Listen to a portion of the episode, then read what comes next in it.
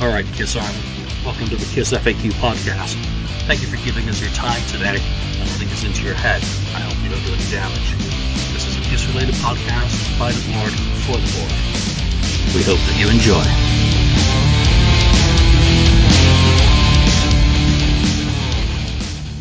Welcome to episode 105 of the KISS FAQ podcast. I'm your host today, Julian Gill, admin on the FAQ message board, and I am joined by Daniel. Welcome back, sir. By Thank you.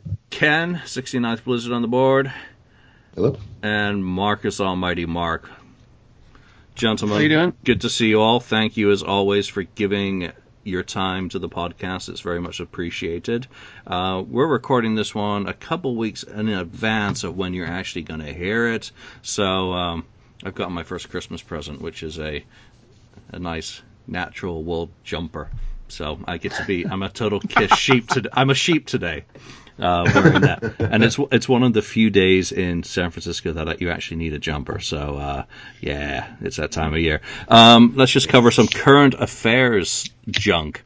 Yesterday, you know, everyone will have already talked about this by the time you listen to this episode, but obviously Paul Stanley did tweet out yesterday that they had turned down an opportunity or invitation to uh, perform at the next president, Donald J. Trump, inauguration. And uh, I just want to cover that quickly uh, and just ask you guys. We've got obviously two non-Americans, uh, one non-American living in America, and an American. Um, for your, just quick viewpoints on that, what you, if you think it's a, it's a good idea, bad idea, your thoughts on that. I'll, I'll just go with mine, and it's I can't believe they turned down what could have been a massive paycheck because by all all accounts, uh, the next president is having a very difficult time getting A-list talent to perform at his uh, inauguration. Obviously, mixing the two is often not such a great idea. Um, but I would have thought that you would have so much leverage at this point to say, uh, "Give me more, give me more." I mean, Paul Stanley could have gone into a uh, you know verse or two of that song, "Give me more." um, yeah, we'll do it. I mean, Americana, whatever. Outside of the politics, which to me doesn't matter a damn is it's absolutely irrelevant who's in the house at any one time. It's government is government. So I would have thought that the majority of the demographic for Kiss would have been, you know, perfectly fine with them doing so. So whatever, they've turned it down. Turned down money. Can't believe it. Uh, but obviously it did conflict with Paul Stanley's birthday, so I guess he already had plans. Uh, Let's let's go to you, Daniel, outside of the U.S. for you know your opinion. Should they should they have done it, taken it? Would it be good or bad or indifferent, or do you just not care? Uh, I was very surprised. Um, I thought for sure I would do it, but to me, it's a good decision because in Sweden, that guy wouldn't get a lot of votes. I mean, he would get like 10%. Uh, the things he's been saying, the things he's been he's been doing in the past, uh, he wouldn't stand a chance over here. And we're kind of liberal, so the whole right wing thing with all the nuts and Fox News, it's it's laughable to us. I mean, we think it's just funny.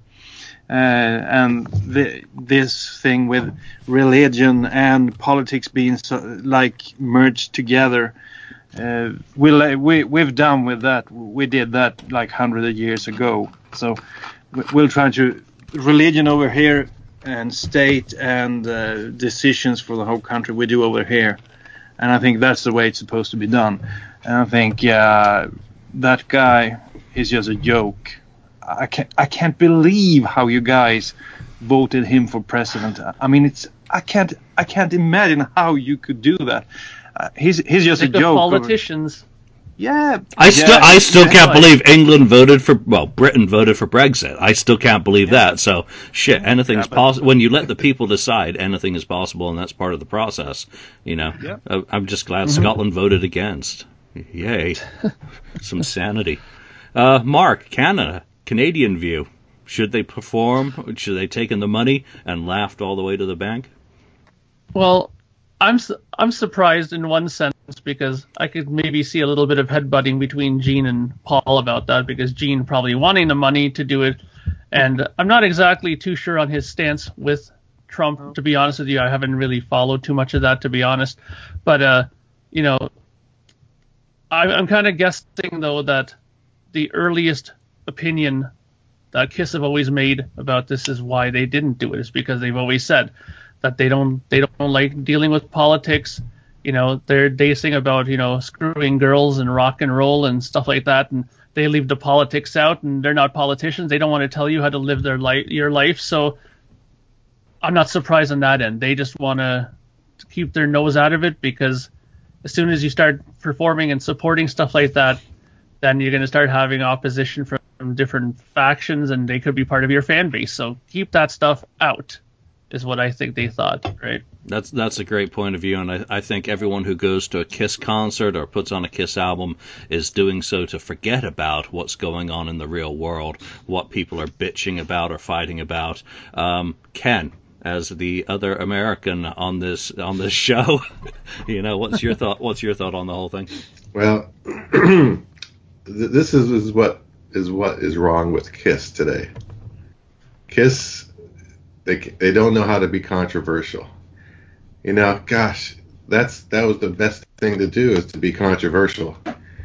You get the people that you know who cares if they love you, you you're they hate you, you're going to be in the news at something like that, you're definitely going to be in the news. And to me, it's the greatest publicity. I don't care. It's like they always said, good or bad. It's yep. it's good publicity. Um, now, as far as uh, you know, politics, um, you know, I think I think Gene was a Trump supporter because he picked maybe what he thought was the you know better of two evils. but uh, yeah. um, uh, and I think maybe you know his wife is obviously the other way and stuff. So when you get into family and all that stuff and politics, it gets kind of can get tough, you know. Uh, but to me, they really missed an opportunity for publicity, good or bad. Um, I, I just don't I just don't get it. Um, I, I think it's a big, it's another misstep for them that we can add on to their that show we had about Kiss missteps. Yep. Uh, back. Uh, I, to me, this is a misstep to them. Whether or not you like Trump or you hate Trump, you know, you vote for him or not. To me, I was like, I hope they play, but you know, whatever. It's fine they didn't. Um, but I think they they could have gained, gained a lot more popularity out of it. Actually, in the end, um, it would have helped. But hey, that's the choice. When it comes to politics, people have a hard time and they get really agitated, and, and a lot of you know arguments come out of that, obviously. So I guess you got to keep it out of rock and roll yeah, you, you, know what? There's there's enough drama in the Kiss Army about Tommy and Eric without them going. yeah, into, politics. Kiss politics. In, in, into the politics, I think is probably a, a, wise idea to stay as far away as possible, and that's as close as I ever really want to do on a on the board or on this podcast, is skirting anywhere near the political or religious realm. It's just you know one of those things that they do not mix, and they're things that are very personal and you know simple as that. I did wonder whether they had not, you know, gone for it, uh, thinking also about the European tour dates next year and whether that grows mm-hmm. out and whether there was a little bit of uh, reticence to, to tour in countries that, um, you know, are are more left leaning, you know, more liberal than the United States currently is. But you know, it doesn't matter. Let's get into today's topic. You know, we've we've already raised, uh, you know, Gene's name in this. Oh yeah. Any other news, Daniel? Yeah, that, that, just a brief snippet here. Um, I don't know if you guys have read Sebastian Bach's uh, biography. Uh, kind of fun, you know, the, the the the usual stuff: drinking, coking out, girls, all that kind of stuff. But there are quite a few Kiss stories in this one. So if if you're a Kiss fan, I think you should read this one. He uh, explains how he became a Kiss fan, you know, and it's a really good explanation when he, you know, he describes the concert he was. It was the Dynasty tour. His father brought him, and they were, you know, just up. Uh, he, I think he caught one of Ace Frehley's um, uh, glass. Glass. No, not picks. He, he drank something. God knows Oh. what, and he Ace? threw the mug. Yeah, and he threw, and he caught the mug. It's just a great story about that evening on the Dynasty tour. And he also talks about when he, he Ace invites him over to um, record some some uh, songs, and they actually record one song called um, "You Make It So Hard for Me" or something really cheesy. But then when Ace Frehley releases, uh, I think it's Anomaly. Yep. You know that first song, the first song, "Foxy and Free." Yep. That's actually the song that Sebastian Bach wrote for for Ace Frehley, and he didn't get any credit for it. So Yeah. uh, there's a, a lot about that in the book, and that's kind of interesting. And also he talks about meeting Gene, and Gene telling him, "Well, Sebastian, you shouldn't be drinking. you, shouldn't be doing that kind of stuff." And it was uh, so. There's quite a few stories about Kiss in this one. It's it's a good read. Uh, and if you're a girl, always look at the poster. No, oh gosh. talk Man, about he talk likes- about a David Lee Roth wannabe. No kidding. That's what one hell, reminds you of, one hell of a front man. One one. hell of a front man. Yeah, and he's it, you know I've never been a fan of Skid Row. Simple, as uh, you know No, I, no. I I listened to the first two albums. I stopped with Slave to the Grind. Yeah. Uh, he has a hell of a voice. Simple as that. He's got a great set of pipes. He sings well, you know. And those first two albums are very decent. You know, they're great for the genre. Uh, and and I'll leave it at that. I haven't listened to any of his more recent. Actually, he had, he did a, a project a few years ago. I did hear hear some of it. and I thought it sounded just fine. You know, but you know, I'm I'm getting a little bit old and all that that I don't really dig into new stuff any. Old and grumpy. Yeah, I don't really dig into new stuff. Well, It's- well, actually, actually, you have to check. I think he has a couple of really good tunes on his solo albums, like uh, "Give 'Em Hell" from 2014 and "Kicking and Screaming." And also, kind of interesting the, the the the album he did with, where uh, Axl Rose sang like two, three, four songs with him. They did an Aerosmith cover that was kick-ass. "Back in the Saddle," I think it was. So yeah, I think you should check out a few of his albums. And he's a huge Kiss fan. oh yeah, I forgot. I could probably do it on YouTube Yeah. for free. Yeah, he's huge. so. Yeah. Yeah. All right, so let's get into today's topic, and I'm just going to play a brief section here. I'll uh, punch in if I remember. As I always say, I'm going to punch shit in, and I never do, but uh, I'll try and punch in a nice sounding quality version of it. So.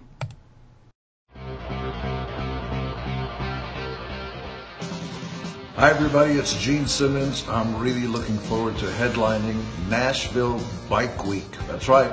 Go to NashvilleBikeWeek.com. You know how to spell it out. You'll find out all the amazing things that are being planned just for you in and around the Tennessee area. And if you're not from there, come on down anyway. Nashville Bike Week, mid-September. Gene Simmons. All right, so That's that's how they have. Wrong track. You notice how they have uh, Paul Stanley singing Yeah. Yeah, the yeah. yeah. you know, I, that was Yeah. going to be one of the things that I mentioned. So this came out. Okay. What was it last week or in the last week or so?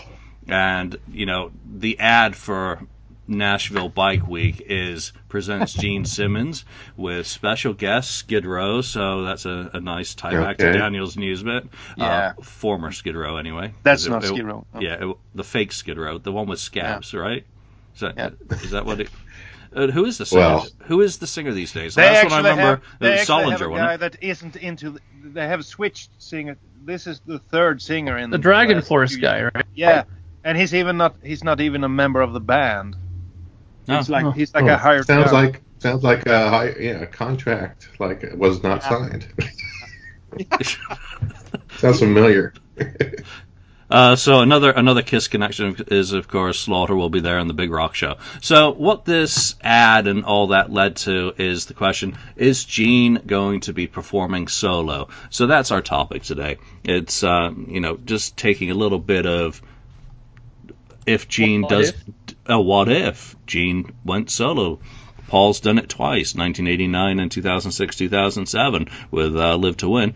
And Gene has also had a second non-Kiss solo album out in that time. Um, he has a vast back catalog. He's got a 1978 solo album. So, you know, let's get into some of the, the thoughts about. I, I even have, I even got some notes today. You know, I, I, Right. Good Yeah. boy. You know, I, I, I always do this shit off the cuff. I, I thought today I'd try and be a little bit more, um, Studious? well, prepared. because when it comes to Gene Simmons and Solo, I really felt I had to give it some real thought. So I opened a bottle of scotch last night and uh, quickly, quickly played Ace's solo album instead. You know, simple as that. so one of the, I, I guess the first thing I want to kind of talk about is image. Because obviously Gene Simmons solo, he's not going to go out painted as the demon. It, it would be stupid. Uh, maybe he would, but who knows? What What do you think? At, what is he? Sixty eight now? You know, I, I mean, like I, when you look at this ad, this ad that was on, I mean, he was looking a little bit haggardish. You know, I was thinking, wow, he could be hanging out with Ozzy. You know, looking like that, Yeah. um, the jowls. You know, so what would you know a stylist maybe do for Gene to dress him? He needs help in the dressing department, definitely. Um, what would you like to see if Gene were touring solo for his image and I guess costume, for want of a uh, of a better term? Mark, I'll go to you first on there.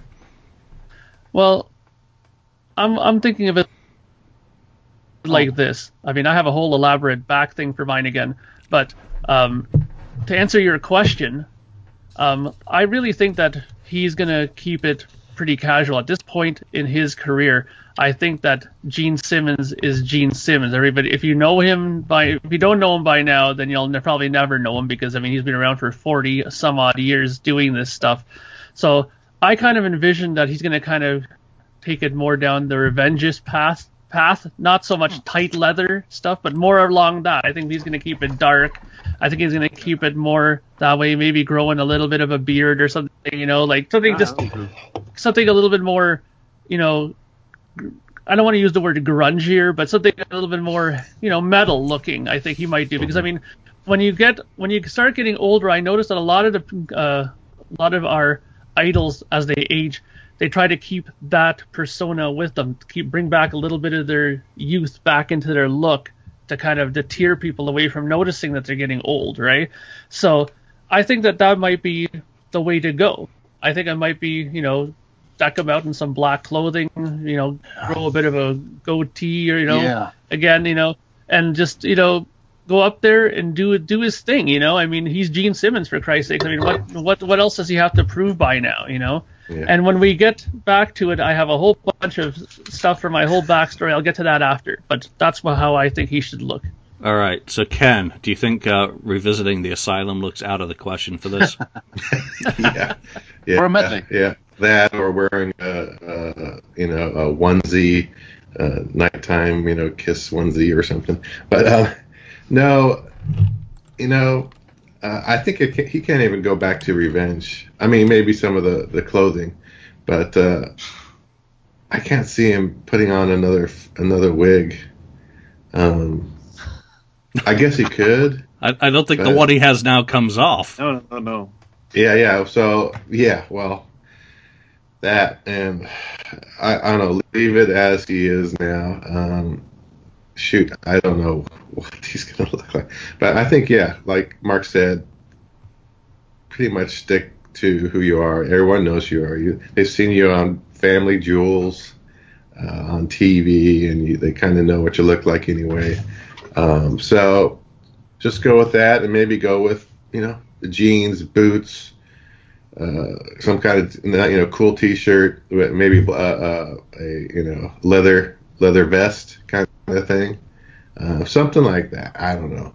Um, just you know, and maybe some chains, you know, with some skulls on it or something, just to keep with the old demon, you know, stuff. Uh, but the yeah, I, I don't think he's going to change too much from his.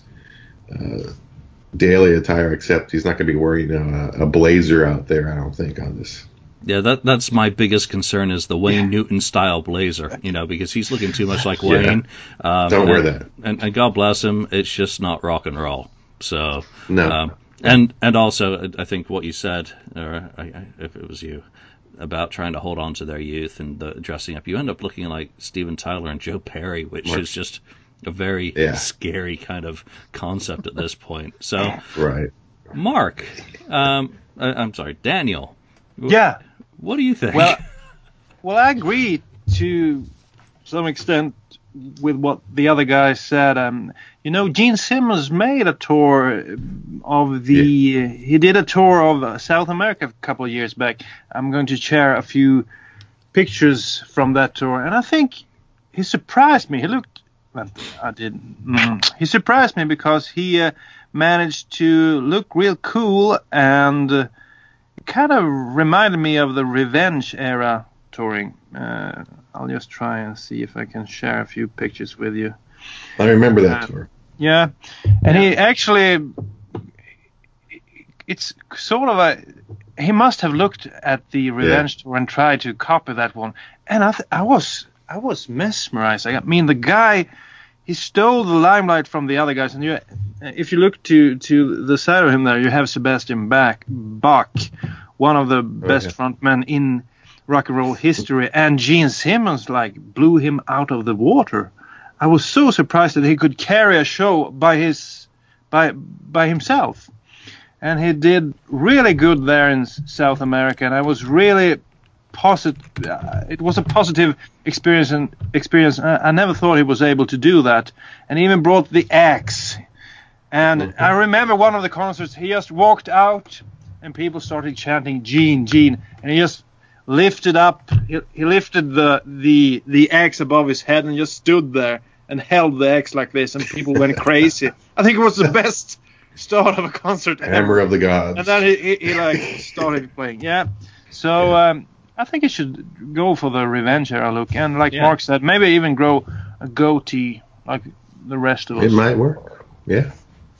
Yeah, I'm I'm I'm close to where you guys are at, and uh, I'm I'm not going back to Asylum because Maud is no longer with us. So, um, you know, I I would much rather he just go for comfort and forget all the bullshit that goes along with costuming and all that. Forget the revenge look. That's done. Uh, you know, he, uh, there's no no way for it to make any sense. And go hot in the shade, and that is, you know, the Yeah. you know the picture. A picture of him where he's wearing that freaking awful blue um, shirt, basically, and the leather Jeans shirt, pants. Levi's shirt. Yeah, just just that. I mean, I, when I was backstage in I think the farewell tour, he was just walking around black leathers, that blue, that same blue shirt, and it's just it, you know it ties in with Hot in the Shade. It's I think it's used on the uh, Hide Your Heart single cover um, in most markets. So you know, c- be comfortable. It's not easy getting up on stage at this point. So forget about you know trying to dress up and present yourself you know as 1992 circa Gene Simmons with all that stuff. You know, just just go for comfort, go for whatever, and that is your costume. Maybe wear a different T-shirt every day. You know, if if you want something a little bit more interesting. But- A- But I mean, he, he pulled it off in 2012. I mean, have you seen uh, the the clips from South America when when he looked like the Revenge Era? I think it was great. Yeah, Am I the only? eh, He, he, he- so he- many he- years ago. Yeah, he totally pulled it off. I, I just Yeah. don't see the point in in doing that. You know, going back there again. You know, go to the same well the third time and Well, I mean, but it was only in one area. I mean, well, again, I mean, that have that did what four shows, then he had to cancel the rest Yeah. of it. Like, I mean, Yeah. come on. All right, guys, I'll admit it, and Lonnie, you're not here. It's because it's fucking revenge, okay? Yeah. We did it. We made him admit it. Gosh. All right, so I want to get into a bit of Mark's backstory on this. So, where do you want to start with your backstory? Do you want to start with like the the name of the tour, the staging? Or Well, I got. I'll, I'll show you what I got. Okay. Where, where, how do you set up your answer to this whole question? Okay. So basically, he's he he's gonna go and he's gonna do a tour. Okay.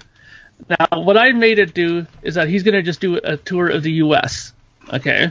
Now, not a not a huge tour, just selected cities, and I have it here on my made poster flyer that I'll show you here, which has the tour name on it as well. Which the tour is going to be called 1978 and Beyond. Okay. Gene Simmons. Yeah. 1978 and beyond. There's the cities. There he's gonna play, which are like Boston, Los Angeles, San Francisco, Seattle, Chicago, St. Louis, Detroit, New York City, Cleveland, and Miami. Okay. Now, being Gene Simmons, as far as the band that he's gonna put in together for this, he decides to you know pull a little bit of muscle. He is Gene Simmons. He knows a lot of people and connections. And what is the biggest thing that people have been clamoring about for years is that people wanted to hear those demos that Gene did with Eddie and Alex Van Halen, right? So Mhm. being that he's that he's never put them out and that he's always, you know, made some sort of deal with them, this time he decides to pull rank and tell them that he's thinking about putting it out. Now, in order for him to not do it, they just they come to a agreement that Eddie and Alex will join his touring band for this cycle. So he'll have Eddie Van Halen on guitar and Alex on drums. He'll play bass and sing. He'll also have Bruce Kulick for second guitar Yeah, of course. Mm-hmm. on there, mm-hmm. and he'll also have Derek Sherinian playing keyboards on stage with them as well. Former mm-hmm. keyboardist for the Revenge Tour, I'm pretty sure he played with them on that. So that would be the touring lineup. Okay. Now, I designed a little small stage. I'll get to the songs later once we all talk about what we think the Yeah. songs will All be. Well, why don't you hold But- your thoughts on the stage for a moment while while yeah. we go through to everyone else on the tour name and who should be in the backing band. Daniel, give us Well, your thoughts have- on that. I have a few ideas of the tournament. Gene Simmons, I guess he will use that one if he would ever do it. Gene Si- Uncle Gene would be one.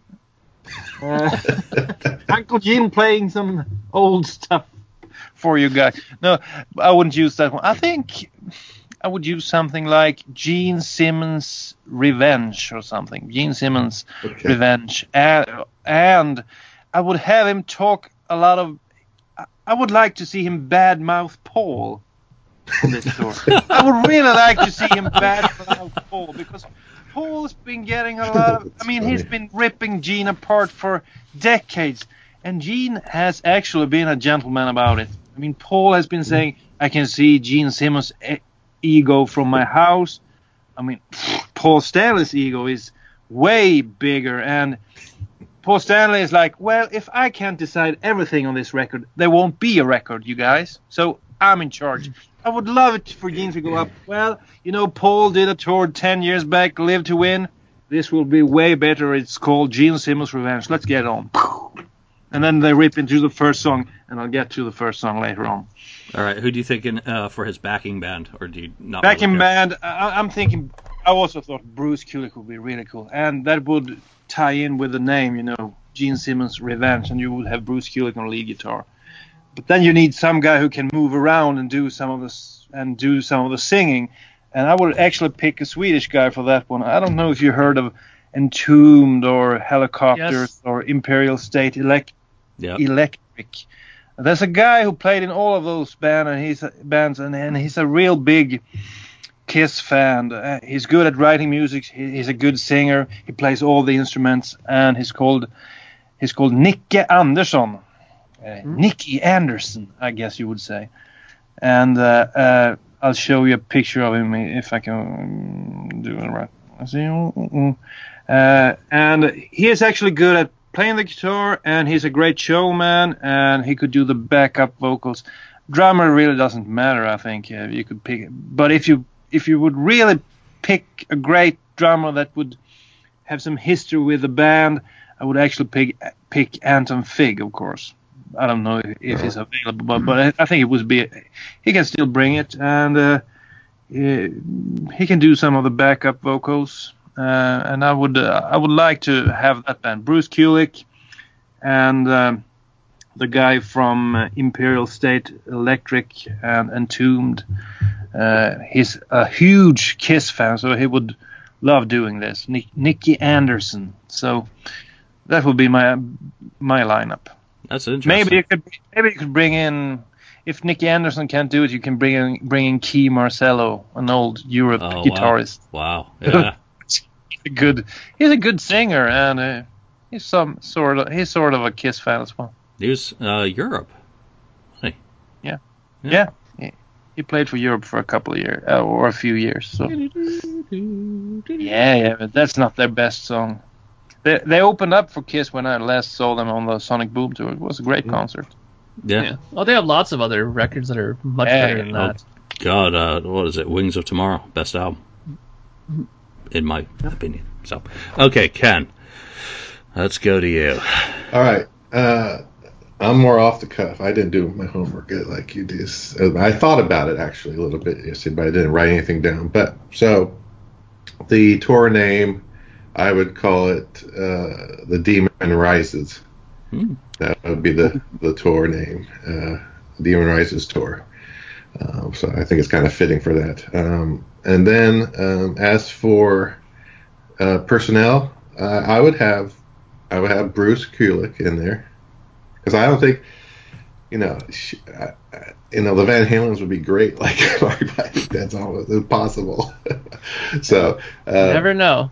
You never know, right? Sometimes if you, you pays them enough money, maybe. Um, uh, so there you go. That's the guy that uh, Daniel was talking about. Nice shirts.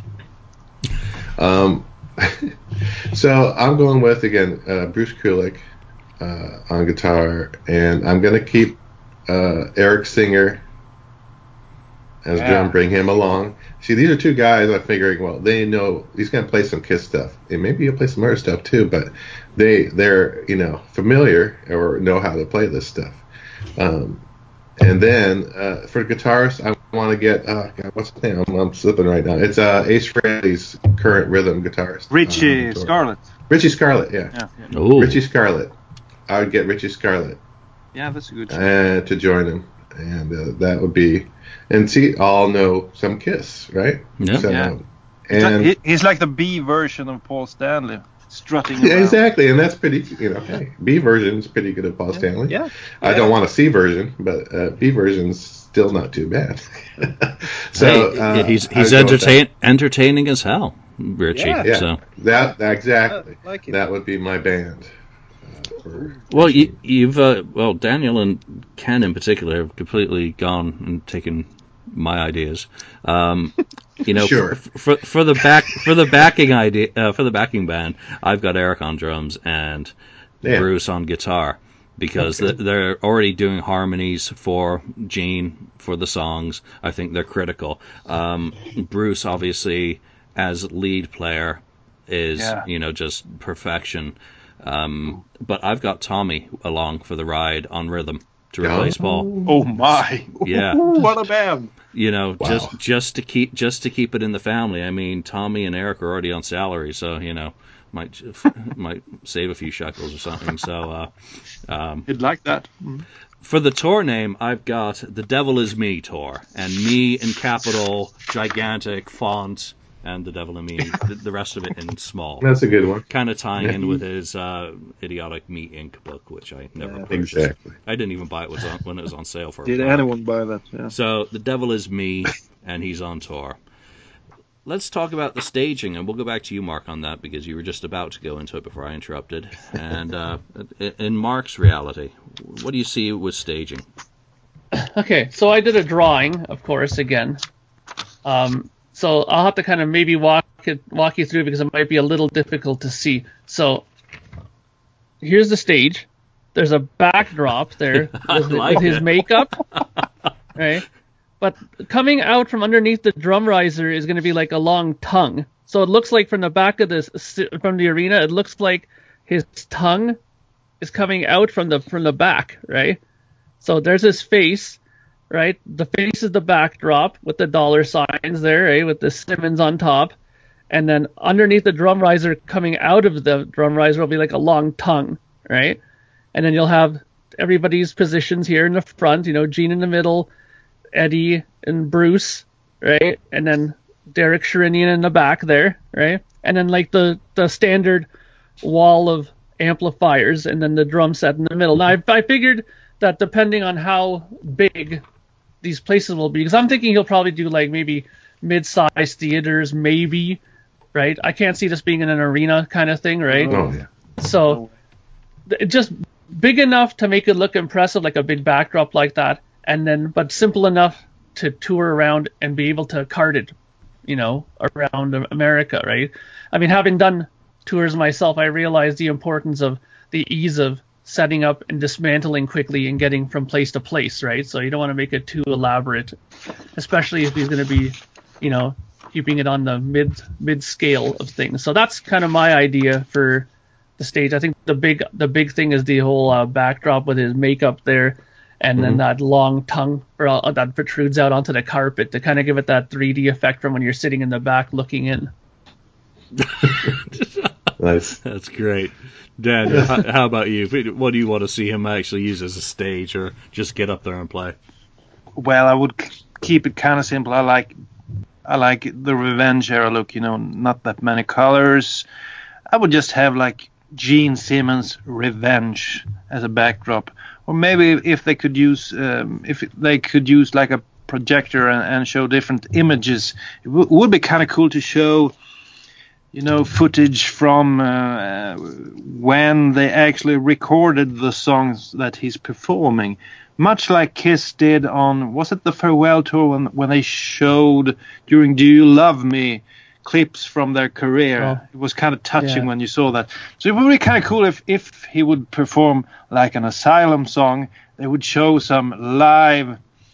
Um, Pro more- shot, pro shot footage of Asylum. yeah, pro, pro shot pro shot. footage from Asylum. That would kick ass. But, or maybe he would just talk about how he looked. You know, he can be kind of funny. So he would just say, well, you know, I look like this, uh, but Paul Stanley, he looks like a guy. Let's play this one. and then he would move into the next one. You know, I, I would really like him to get back at Paul because Paul is getting so much slack. He's think he, he think he, he can say anything about Gene, and Gene never says anything bad about Paul. I would just like to, him to, you know, say something back to Paul. I would love him to do that, but but I guess I don't think he would. I'm so sick and tired of Paul's antics.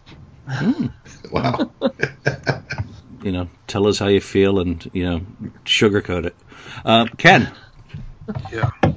Okay. Um, yeah, for that stage, I kind of keep it simple, but uh, I I bring out the old, uh, was it the candelabras out, uh, and I, I'd love to see a couple of those, or uh, a remake or, of those old demon statues that they used to have back in the day, those gargoyle type uh, Yeah. demon Yeah. statues out there. Just a kind of a gothic look stage. That's what I would go for for him. Um, but don't overdo it, you know, not too crazy. But just a little gothic. Um, uh, nothing else too fancy, really. Um, just keep it simple. And, uh, you know, I still think he may you know, do the fire thing, of course. Um, but I don't think he's going to, you know, do the blood No. for this. That's pretty much limited to Kiss in this instance. So Yeah, yeah, those those are all good ideas. Mine was very much along similar lines to you know keeping it simple. Um, again, a Spartan stage, just a wall of amps like Ace is touring. Um, I, I don't even go for candelabras or any effects, and the backdrop is nothing more than if it works for Iron Maiden to change their backdrop every tour, and Ace just has his backdrop. Why not with Gene Simmons? But I, I don't see it having anything artistic. This is Gene Simmons. I just see him with a giant picture of himself behind himself. Um, and the picture that I'm thinking of would be his backdrop is have you seen the picture? It's a red background. It's Gene standing there and he's got the, the halo of platinum albums going around Yeah. himself, sort of, sort of like the me- the metal messiah type deal, and and and that is it. That is all I would see behind him, and I think he would keep the lighting very simple. It would just be, you know, someone can roll out uh, a wall of amps, small drum riser, and he would just get up and perform. Simple as that. Not much show to the show whatsoever. Um, I don't even know if they could do the candle candelabra on stage these days at a lot of these venues after the uh, the Great White Fire years ago. Um, and and he would obviously be doing the same sort of venues that Paul did on his solo tour, and you know Ace does regularly. No, maybe a little bit bigger than Aces. So nothing spectacular. Let's get into set and structure. I mean, Gene has done a solo show once before, I guess you could call it, and that would be the what is it, the San Jacinto California show where Paul was sick and Gene went on and kind of hobbled together a set. Um, yeah. I, I think he would definitely need a little bit of coaching as a front man because he he certainly wasn't prepared that day. So, how do you think a set for Gene should go down? The way I approached it was I took Paul Stanley's Live to Win tour and One Live Kiss and completely mirrored that for Gene. So I'm going mm. with four solo songs from 1978, four asshole songs because Paul did four off Live to Win, and I'm very sorry for everyone out there that I've actually managed to pick four songs off Asshole, and then 11 Kiss songs because I think in most cases that's exactly what everyone wants to hear. Um, how do you can we can, how, can, how do can you we go it? through this like song song song by song like we did with uh, with uh, with uh, seven to eight albums? It would be kind of cool to to like uh, reveal yeah. it part by part. Yeah, absolutely. Yeah. It, it's um, you know we'll get to song picks after we yeah. talk about structure and how how yeah. you'd want to do it. Would you want any? I've got an acoustic mini set in the middle of mine. okay. So yeah. You know that's why I've got Enough Bruce, that, that's why I've got Bruce in the lineup as well. So. Mm. Okay. And Eric's really good on the tambourine. So Ken, let's go to you on this. How how, how would you see a set coming together? Um, you know, the ninety thousand foot view of it. Okay, well, he I think he's got to play a little bit of everything. Uh, it's not going to be a. I don't think it's going to be like a hard rock concert, even though you know he's got some hard rock songs, obviously. Um, I think you have to keep some of the classics, of course, the classic Kiss classics like you know uh, Deuce for sure, and some some other one, you know, heavy ones. Maybe God of Thunder, maybe I don't know, maybe not. Um, and then I, I think he also needs to do some of the uh, hidden ones that Kiss fans have been waiting for a while for, like Charisma. I'd love yeah. to see him do that, and, and Naked City. Uh, those are two for sure that I would want to see him do. And then on the the other third part of it kind of uh, thing is like you were talking, uh, maybe more the lighter side of Gene, which would be, you know, See You Tonight is still going to be on there. Um, maybe Journey of a Thousand Years uh, on it, and also I was I was thinking throwing a couple of maybe Beatles songs in there, influence, just add them with that. Sorry, Daniel, but Beatles, you got it. Yeah, I like them. It's his influence but I think they could do it. Uh, I think it would be a, a nice thing, you know. Um, but yeah, you got to do a little bit of hidden stuff, and then some of the, of course, the classics from Kiss era. But I think he's got to pull those songs out that Kiss would never play. I mean, they don't, they never play Charisma really uh, uh, live. and uh, and Naked City, um, those are just two songs that man, I I'd love to see that. That'd be fantastic. So that's where I stand on, on the, the, songs. That's, that's that's a very interesting outlook, Daniel. Uh, because you were shaking your head so vehemently mm-hmm. there, um, what's your take? Beatles.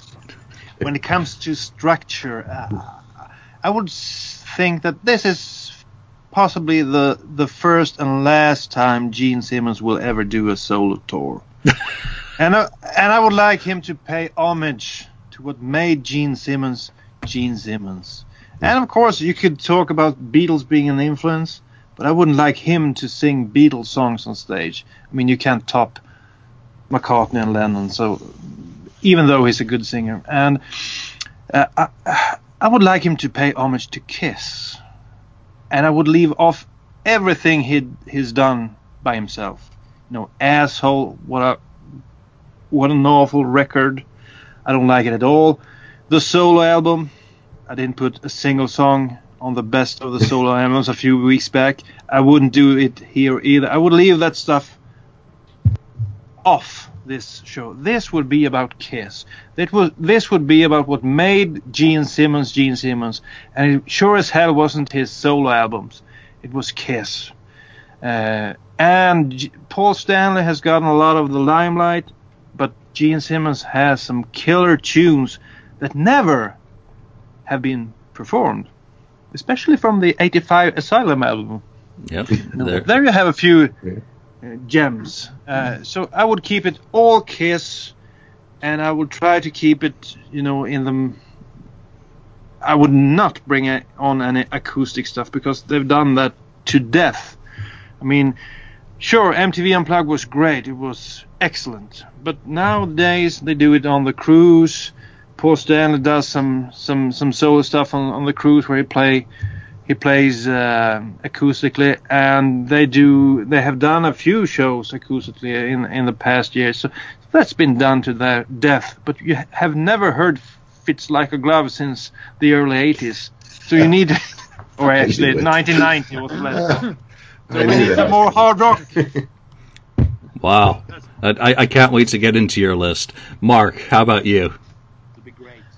Well, I, I I took a look at it this way. What would I want to see if I have him come go on on tour? Okay, now I think that the one thing that people are clamoring for, and I know I've been, especially even when it comes to Kiss stuff, is I want a bit more knowledge about some of these songs. Okay, that mm. they've played. So I'm approaching his set list more, and we and since Julian touched upon this, how poor of a frontman Gene Simmons is, so he couldn't go up there and do the you know he can't do no Bible preaching kind of sermons like Paul does on stage. So what can he do? He can he's still a good talker. So I'm approaching his set list to have a little less songs in it than you guys would probably have. But I'm t- approaching it more like a sto- VH1 storytellers, where he comes out, mm-hmm. plays a couple songs, Yeah. and in between he discusses a little bit of each song before he performs it with the band to kind of give you a little bit more insight to each song. So I'm keeping my set to like 11 songs with two encore. There's going to be some 78 stuff, no asshole stuff, and there's going to be Kiss stuff though, but not the usual, you know, Kiss stuff that you would probably expect, right? So, but my main thing with my set list is I'm going to keep it so that besides the first two songs that they're going to play straight back to back, he will discuss a little bit about each song, some points we may not know about it, maybe some interesting factoids, and kind of put it in a way that not only will you leave there satisfied musically, but you'll also kind of get a little bit more of a insight to the songs in general than you would have before the show. All right, so let's get into the first couple of songs, and I, I guess I did not organize mine into a proper set list, so I, I'm just I, I'm just gonna go and uh, you know do some ladies' room are the first two of the Kiss songs that for me that I would want to hear Gene do on a solo tour. Deuce, Would I've you open up with that one? I would open up with, with Deuce. Yeah. Deuce, Deuce, yeah. without a doubt Yeah. you know Yeah. it, it, it is Gene Simmons opening song. You know before there was Detroit Rock City there was Deuce. And by the way I do mm-hmm. not have Detroit Rock City in my set, my set list even though oh. Ace likes to perform Paul songs or Love mm. Gun I'm staying away from that because we all know what happens when G- when Gene tries to help Paul sing Paul songs. It doesn't work out very well. So Deuce because I'm selfish and that's my my gotta have song. Ladies room just because I like it. And it's a little bit more of a it's a deeper cut really uh, by Yeah. these days so that would make me happy daniel what are a couple of your first ones Uh, the first one-two punch is uh, Deuce. Uh, he would start with that one. And I would actually pick the only song he hasn't written in my set. That's Parasite because I, I think that would be a, a good follow-up, and I like the way Gene sings it. And he's really a talented singer. He's always been saying that, well, I can't sing and that sort of stuff, but he still sings like a god to me. I mean, and he can sing the heavy stuff, and he can sing the ballads. But I would love Deuce and Parasite as a one-two punch in the beginning, and then he could start talking about songs. that's a hell of a one-two punch mark let's Yeah. go to a couple of your picks Well, like I said, they're gonna start with back-to-back one-two songs. So the first two, being that the tour is called 78 and Beyond, I'm gonna have them start with Radioactive, right into Burning Up with Fever. Those are gonna be the first two songs that he will do Mm, wow. with with the band. Just gonna start with those two songs off of that solo record. Yeah, That's, you know, I I kind of think that that was a bit of his baby. So why not just start with that and get that out of the way, and then start talking about some of the other songs in more detail. that, that's a good pick from his solo album and a good one a, a good you know sequential you know set so really cool ken Well, I'm definitely going to start off with Deuce, like like everyone else. We have that uh, most of us uh, have that idea of Deuce has to be the song, and it's it's a great lead off song. Um, the next song, I'd, I'd still stick, stick with a Kiss song. Um, I'm thinking uh, I would go with, uh, uh, what is it, uh, Watching You. I would go with Watching You because you don't hear that often either. And I, I like Watching You. So uh, I, I'd go with that one as a second song. So, you know, uh, straight off the bat, I think we've named quite a few songs that are, you know, kind of standards. Uh, Are we going in that direction that we always, or most Kiss fans? No. They don't change the set list. They play the same shit. And here we are picking the classics straight off, That's off just a the bat, except for Mark. So uh, my my next two are going to be two off his 1978 solo album. I think if Gene's out there touring, he's got to do something off that. And I, you know, I've I've picked four, and I went with Radioactive, followed by Burning Up with Fever. So Mark, great picks there. You know, um, he's been doing Radioactive recently, and it's sounding very good, and he's sounding great. He's he's a good singer. He he underrates himself, and Yes. it would just be nice to what I would like in my set. Again, I'm not going. These are not in order. Um, is I'd like to hear all the textures that he's kind of given vocally to his songs over the years. So Mm. that's all I got to say on those. Daniel, back to you. Yeah, I'm going for the show that I would like to go and see. I wouldn't like to see a lot of slow songs. So, so after the first two Deuce and Parasite, he, he would do some sort of introduction and hello and welcome, and then he would rip into Fits Like a Glove, and he would do the scream. And even though people look like crickets when he stops the song, you know, through, and no one answers. There would be enough fans so they could answer, but I would like him to do the scream, much as he did at the first concert in Detroit 1990. You can go and watch that, kids, and you can see a good scream. He would do Fits Like a Glove, and then he would follow, follow up with a classic uh, jam. That's not that hasn't been performed a lot. Love 'em, leave 'em. So that would be my third and fourth. Love 'em, leave, leave 'em is um, kind of a heavy tune live. It's very. I mean, going back to when they first brought that back into the set in 2006, fantastic song. Always loved it, and uh, you know you don't really get much deeper than that, and it's one that they've obviously people. Oh, I remember that. So, Ken, let's go back to you next on there. I'm thinking uh, next is something probably radioactive would be a good one to throw in next. Um, trying to mix it up a bit, um, and then maybe um, something like uh, I would think I would like you, Julian. I think "Ladies' Room" would be a, a good one to throw in there too, because that's yeah that's never played. so that would be another one. Yep, good stuff. Mark, Okay, so now that we're past the opening two, we're gonna we're gonna start getting into songs that he'll talk about. So now that he has Bruce on the in the band with him, he's gonna talk a little bit about the next song because it's off of Revenge, which is Domino. So he talks a little bit about mm. you know the song, and Bruce will maybe throw in a little bit about the recording of the you know the solo or something like that, or talk a little bit about the recording time of them doing that. So that's one song that they do, and then after they're done that, they'll go back and play something off of Lick It Up, which is fits like a glove. They'll play, and Gene will, you know, talk a little bit more about, you know, the background of that song. Where did it come from? What was the inspiration of it?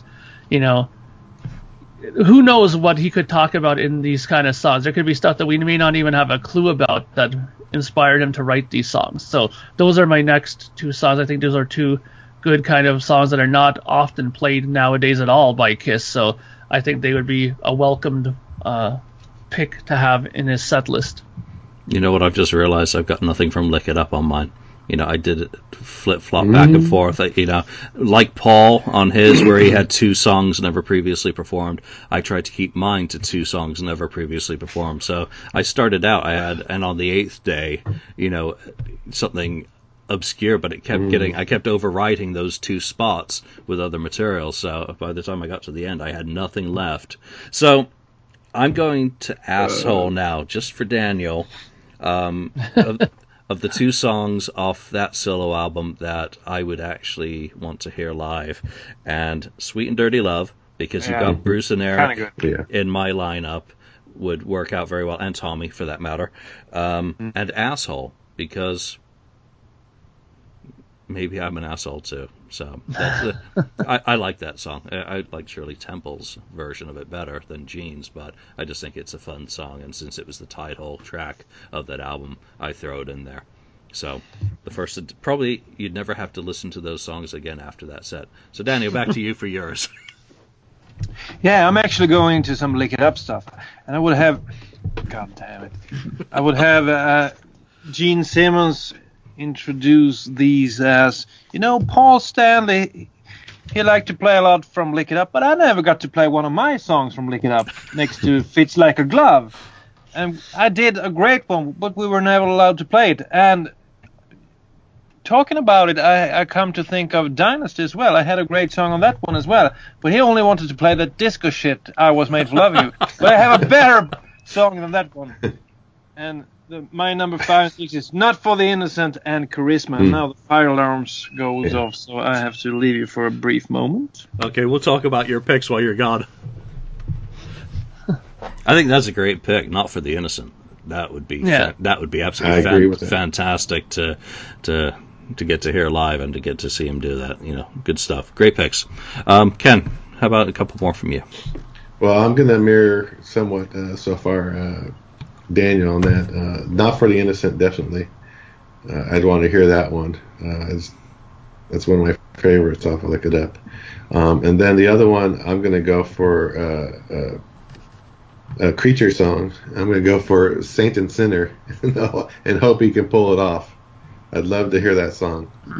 Um, that's another song I'd love to hear. If he didn't, if he couldn't pull that off, then I'd do rock and roll hell instead off of that. Um, but uh, in which you know they just did recently, so he's familiar again with it, so he could you know do that. And uh, and maybe Richie Scarlet probably familiar with it if they've tried to put it in their set. Uh, I don't know if they've done at, in Ace Frehley's solo tour, but um, I'm sure he's familiar with it. It's not too difficult of a song. Yeah, I'm really liking the pick of Richie Scarlett as rhythm guitarist in this lineup. Um, I'm really liking it, but I'm just going to resist the urge to replace Tommy with Richie Scarlet. I just, I just, Tommy, it's like Tommy I'm, I'm, replacing Ace Frehley. I'm sticking with Tommy here. I'm not going to throw Yeah. him to the wolves. Uh, Mark, Yeah. a couple more from you. Okay, so next up, Bruce, um, Bruce. Gene will introduce Derek Sherinian, talk about how he was in the band, you know, as the keyboard player, and then talk about his love of keyboards and how he wasn't afraid to use them in certain material when he wrote. Now, the song that they'll play next, he'll talk about how he's really been enamored with the technology of keyboards and how it's gotten better, especially string sounds. So that will lead them into playing a rockin' version of Man of a Thousand Faces, Ooh, nice. right? Nice. So with him, with Derek doing all the orchestrated parts on keyboard, and then after they're done doing that, Gene will go back and talk a little bit about his time in England, recording his solo record, the '78 one, and then they'll go into doing True Confessions, which is another song which I think that is really odd, never heard probably live ever, and will be uh, an interesting song to pick and to put into the set list there as well. So it kind of ties in those two together, the uh, Man of a Thousand Faces and True Confessions. Good picks. I, I like both of those. I wouldn't touch it with a barge pole, but one I'm going to steal Derek from you. I did not have a keyboard player in my lineup, and looking at my next two picks, I think we need one. And these would go in the acoustic-ish kind of section of my set. And again, they're both from Asshole, and it's now that you're gone, because I want to see the sentimental side of Gene. Um, and believe it or not, waiting for the morning light. And I think if I steal some of Wow. Mark's idea of him telling stories, he could talk about how he wrote a song of Bob Dylan, Nobel po- Poetry Laureate, or whatever it was that he won the, the, the, the prize for and didn't show up for.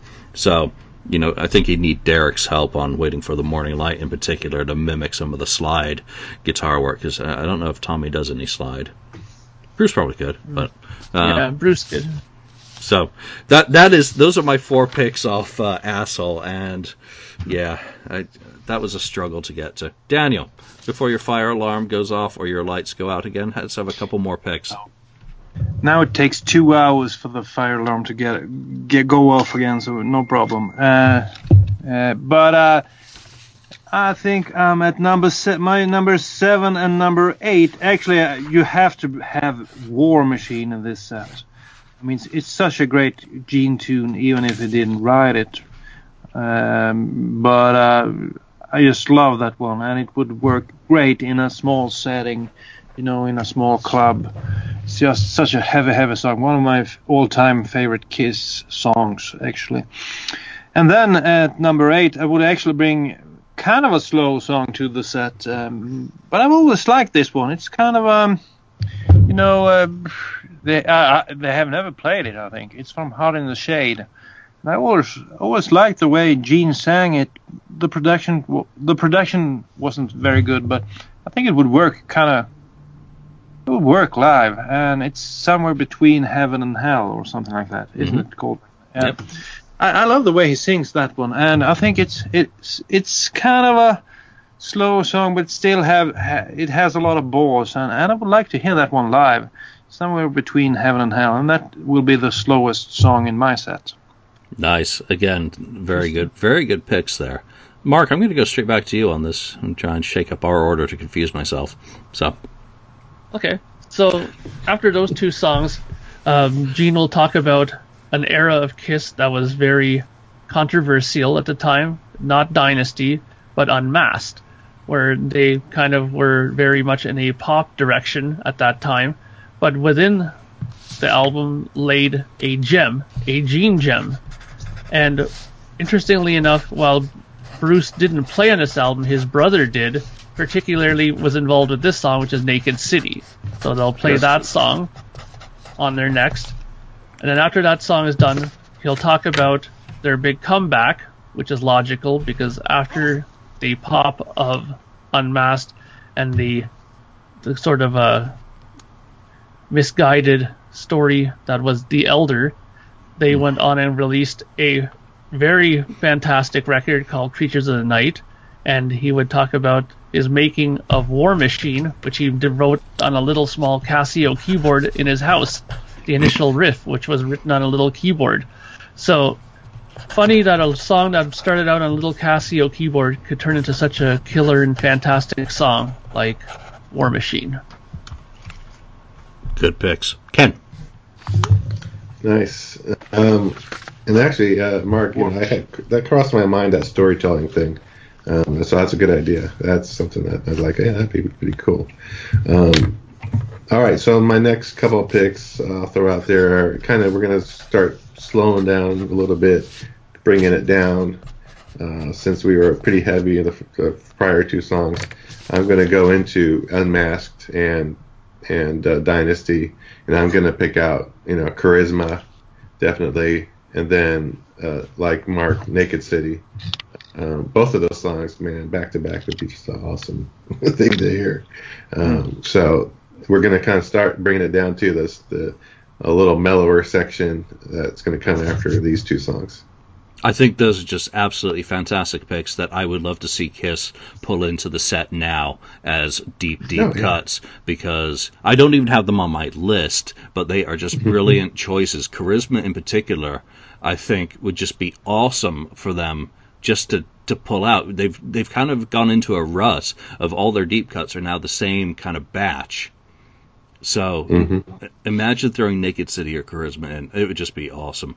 So my next two picks are the, are the last of my acoustic ones from my little acoustic section in the middle that uh, Daniel didn't care for. And it's See You Tonight and Mr. Make Believe. And Yes. For me, those are the Beatles covers. Those are the ones that harken back Yeah. to what defined Gene as a musician, without having to go into any of that cornball shit that he was writing before he was in Kiss, like "My mother is the most beautiful world, uh, woman in the world" or "My uncle is a raft," that kind of stuff. you know, it, it. See you tonight. We know how great it is acoustically. It's been Yeah. done. It's been done. But to me, it's just it sums up Gene Simmons and that other side of the demon. So, um, I, I also surprised myself. It- it- It's already been mentioned, but War Machine is not on my list at all. God of Thunder is not on my list. They've been playing So, it forever. Yeah, you know, th- those are two that are, that aren't there for me. So Daniel, how about a couple more from you? Sorry. Yeah. Uh, after somewhere between heaven and hell, I would try to pick something a bit more heavy. And there's actually one song of the Creatures album that they didn't perform on the cruise that is, uh, to me, one of the better Gene Simmons songs. And the song is Killer. Yeah. I think that would work great live. It would be a kick ass song with Bruce on guitar. I- I'd love to see that one. And without any interruption, I would move from Killer into another heavy Gene Simmons song with great lyrics, and that's "Thou Shalt Not" of the Mm. uh, Revenge album. That's Good one of my favorite lyrics, uh, at least. Uh, we've never heard that one live, and I think it would rock. I prefer that over Domino, and Domino won't make my Mhm. set. And actually, "Thou Shalt Not" is the only track from Revenge in, in my set. Um, I think um, it could be a great tune live. You know that, that's a, that's a really cool another brace of uh, songs. I got to ask you though, you you've been kind of banging on Paul Stanley a little bit uh, Yeah. in this episode. Would you have Yeah. Gene? Would you have Gene change the lyrics in Killer to "Bitch is in pa- uh, is insane"? He deals in pain instead of she. uh, you know, or he says he, she. I'll just go get myself a shower. I would now. say something like, uh, you know, Paul liked to play "Every Time I Look at You," but I like to play "Thou Shalt Not." Let's rock. Yeah, great, great pick. Ken, let's go to two more from you. Well, I'm gonna go. I'm gonna, I'm gonna go three more because these are shorter songs. So these three songs. So this is the mellower section. I'm gonna mirror Julian you on um, "See You Tonight" and uh, "Mr. Make Believe." Those are great. I think songs and will go together. And here's the Beatles song is going in there that I'd love to hear is uh, "I Feel Fine."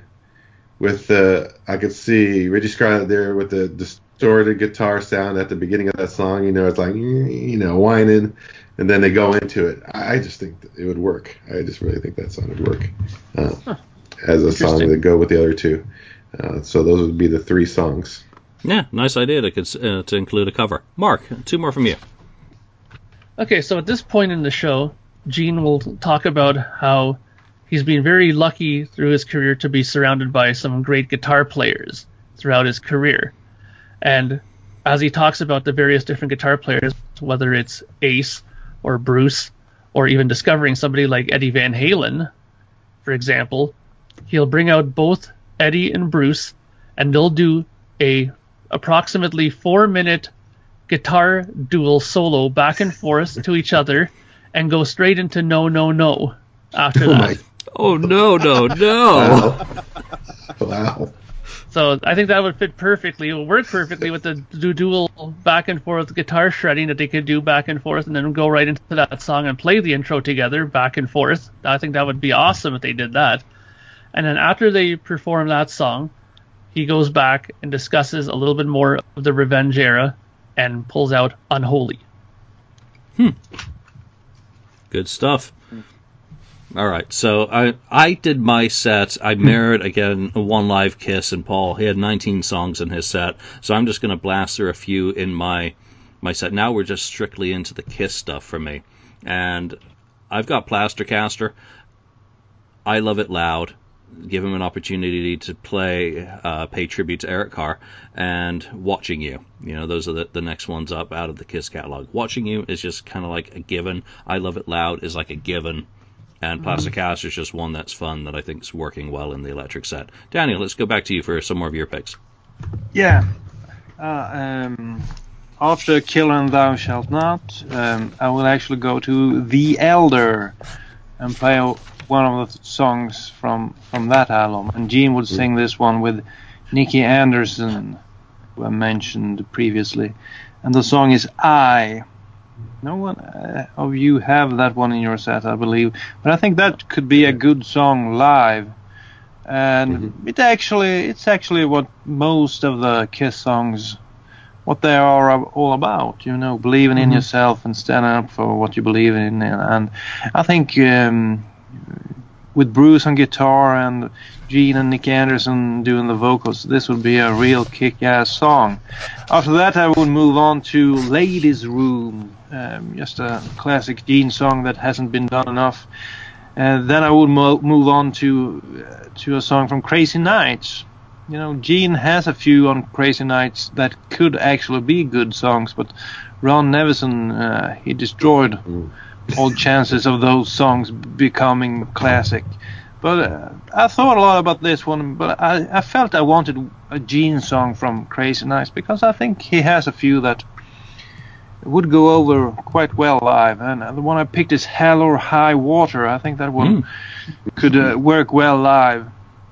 And topping things off, I would play a medley.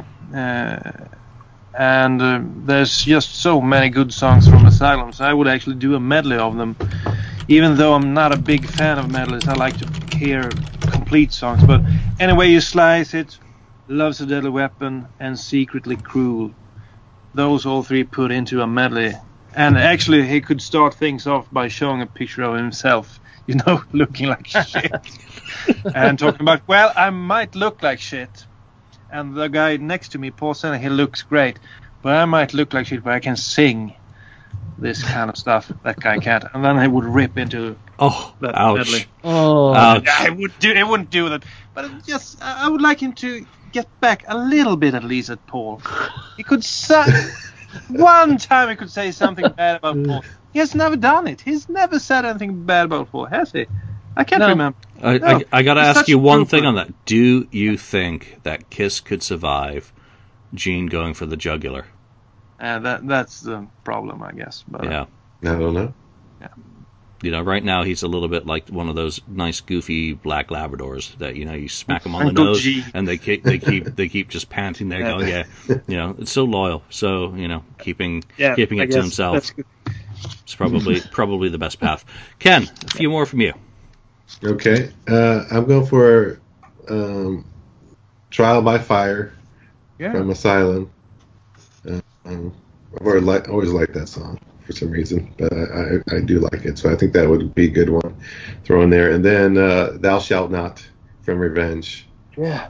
definitely. Um, that's a that's a great song. I love that song off of Revenge. It's one of my favorites. So those are two.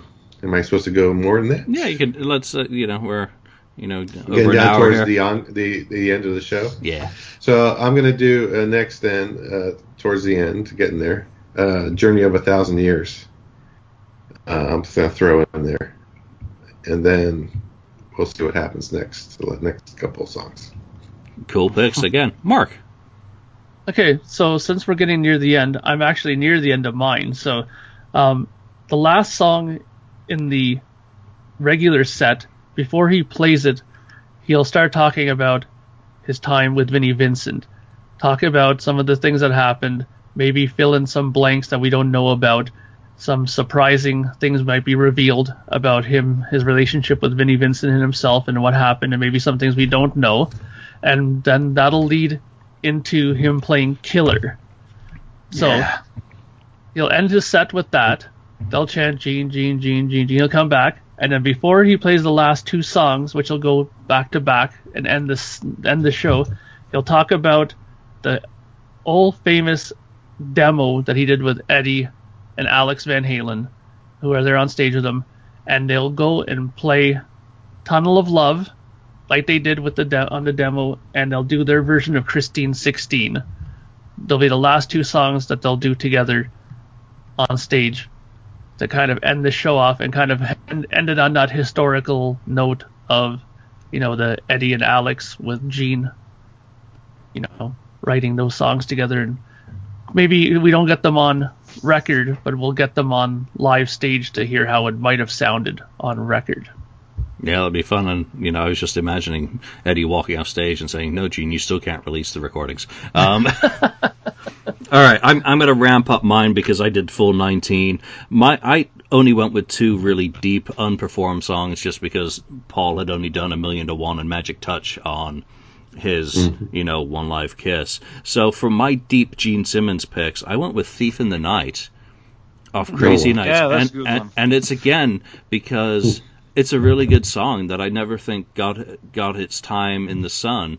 Um, Yeah. You know, while we were focusing so much on Paul's songs as singles and during concerts during the period, and it's my way really of just tipping my hat to Crazy Nights as that first album I ever bought as a new Kiss fan um, after getting into the band with Asylum. The other one was The Street Giveth and The Street Taketh Away Yeah. because Tommy's in my band. And it, again, it goes off Oh. uh, Hot in the Shade. Both of these songs have Gene singing in a different style that I, I really like.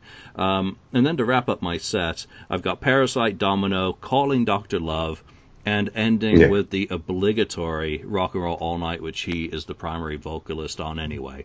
Um, a lot of my picks, I, I, I find myself thinking after listening to your guys's, I'm finding myself very conservative in my set list. I'm trying to be the pl- like the wedding planner here and find a, a set Yeah. that's diverse enough to entertain the fans who go to this, and also entertain myself with a few of the deeper cuts. So, um, Ken, let's go back to you for a few more of your picks uh, and maybe close out your set. Okay. All right. So I'm gonna, like you, I'm gonna throw in "Calling Doctor Love." Um, that was there. I think it's, it's just it's its biggest hit if you Yeah. think about it, other uh, chart wise, I guess.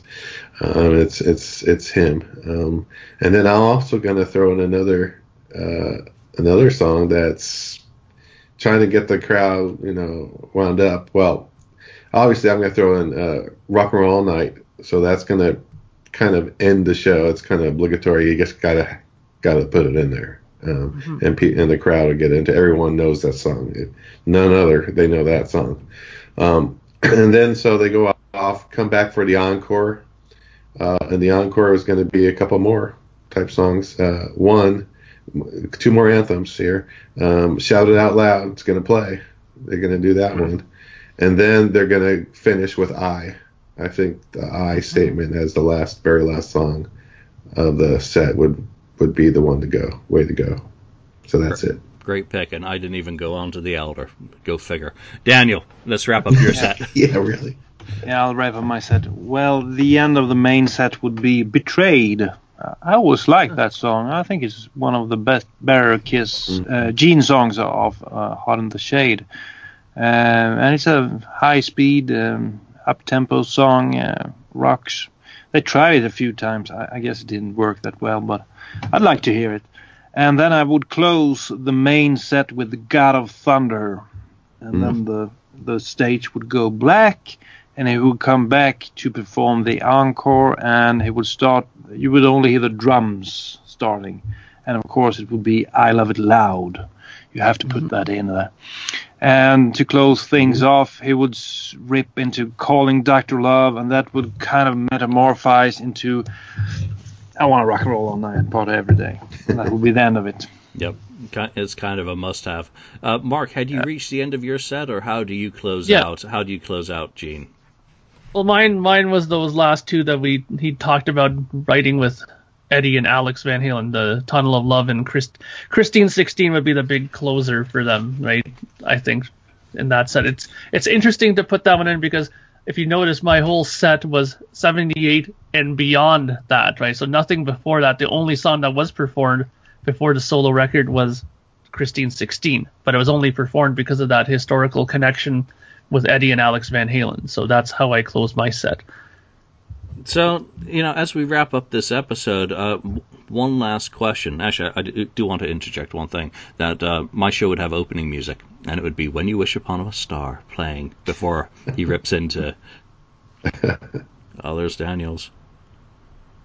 Oh, That's that's Cool. a good. Yeah. But not not his version of "Wish When You Wish Upon a Star." Would it be uh, the original version? No, it would be his 1978 solo album Oh, really? playing in the background. Wow. I don't think he's Okay. he's going to pay anyone else to uh, you know pipe in their music uh, for the All show. right. But just the last question I have for you about these set lists is: Was there anything that shocked you about your set? You know, I'm shocked that I didn't have God of Thunder and War Machine in mine, and Killer Hmm. and I. Nothing from The Elder, nothing from Lick It Up. Did you surprise yourself in any way, Daniel? I'm not shocked about my set but i'm shocked about some of your picks Uh, so, so I would say like Oh, really? putting four. Did you put did you put four songs of from asshole in your set, Julian? Ab- absolutely, because Paul Stanley put four from That Live to shocked Hit me. That his. shocked the hell out of me. I, I'd say. I took Paul Stanley's One Live Kiss Yeah, you and did that, that, tour but- as the blueprint and shoehorn Gene Simmons Mm. into copying what Paul Stanley did. Uh, One Live Kiss, you have a couple of a few good songs on there, so you can do something with that. But asshole, I, I, I can't. I just it's not for me. I don't like that album at all. And also, I think the '78 solo album is way overrated. I think the the only good songs on that album are the slow songs, and they've done that to death since 95 in the acoustic sets. We need a rock and roll show with Gene, and he has the songs to do it. Let's bring on some D- Love's a Deadly Weapon, Somewhere Between Heaven and Hell, Killer, Thou Shalt Not, Hell or High Water, Betrayed, Charisma. I mean, fits like a glove, goddammit. You have a lot of good songs that works. They work live and they are kick-ass songs. Let's forget about the acoustic session trying to be like, you know, his Gene Simmons. is- He's supposed to be like a raw, cool, heavy metal dude. I, I, I want to hear some rock and roll, not not any acoustic stuff. But that's just me. Yeah, nice, Beck. I enjoyed your set. Ken, what about you? Do you surprise yourself in any way, or do you want to bash Well- on uh, bash on asshole a little bit? No, I'm not going to bash. what what really surprised what surprises me uh, is how hard it is to pick this set because really Gene Simmons has a lot of good, great songs, and it's hard to pick them all. I'd love to pick some other ones and throw them in there, but it it really opened my eyes to say, wait a minute, you know, pe- people always saying that Paul Stanley is the the, the best writer of all the songs, does all the songs. He's the he made. But you know what? Gene is uh, he has a ton of good songs. Yeah, he's written some crappy ones out there, of course, um, but he has a lot, a very big catalog of great songs to choose from that we could have put in here that we didn't. Um, so that's what surprises me is I'm realizing I'm already a Gene fan anyway, but uh, I'm realizing that how many he really did contribute and how great these songs are. I'd love to hear them live if possible. Yep, that, that is an absolutely wonderful perspective. How many Gene songs are really good, and no one even mentioned "Going Blind" or "Let Me Go Rock and Roll." Yeah. I mean, know. I go, come one of my on, going going blind. I mean, Yeah, yeah, that's a good tune. Mark, Yeah, exactly. do, Well- do, do you surprise yourself with yours, or Yeah, yeah, I did because um, being that my favorite non-makeup record is Asylum, I pretty much picked nothing off of it, same? which here? was surprising. That's But- weird too. And uh, my favorite album, obviously, is Rock and Roll Over, and nothing was picked off of there. But that was mainly because of my whole uh, story configuration of how he set the tour up, right, with the 78 and beyond, right. So there wasn't going to be anything before that, anyways, right. But I mean, yeah, th- th- you know, going through all his songs, there, there's a lot of songs, but I mean that's the thing. There, there's a, he has a lot of good songs. There's also quite a few stinkers too. But I mean, don't forget, there's how many records that Kiss make? They've made like Jesus, like over 20 studio albums. So you know, if you really think about it, the law of averages, there's not that many good Gene Simmons songs, but there's a lot. There's still a lot in the grand scheme of things, right?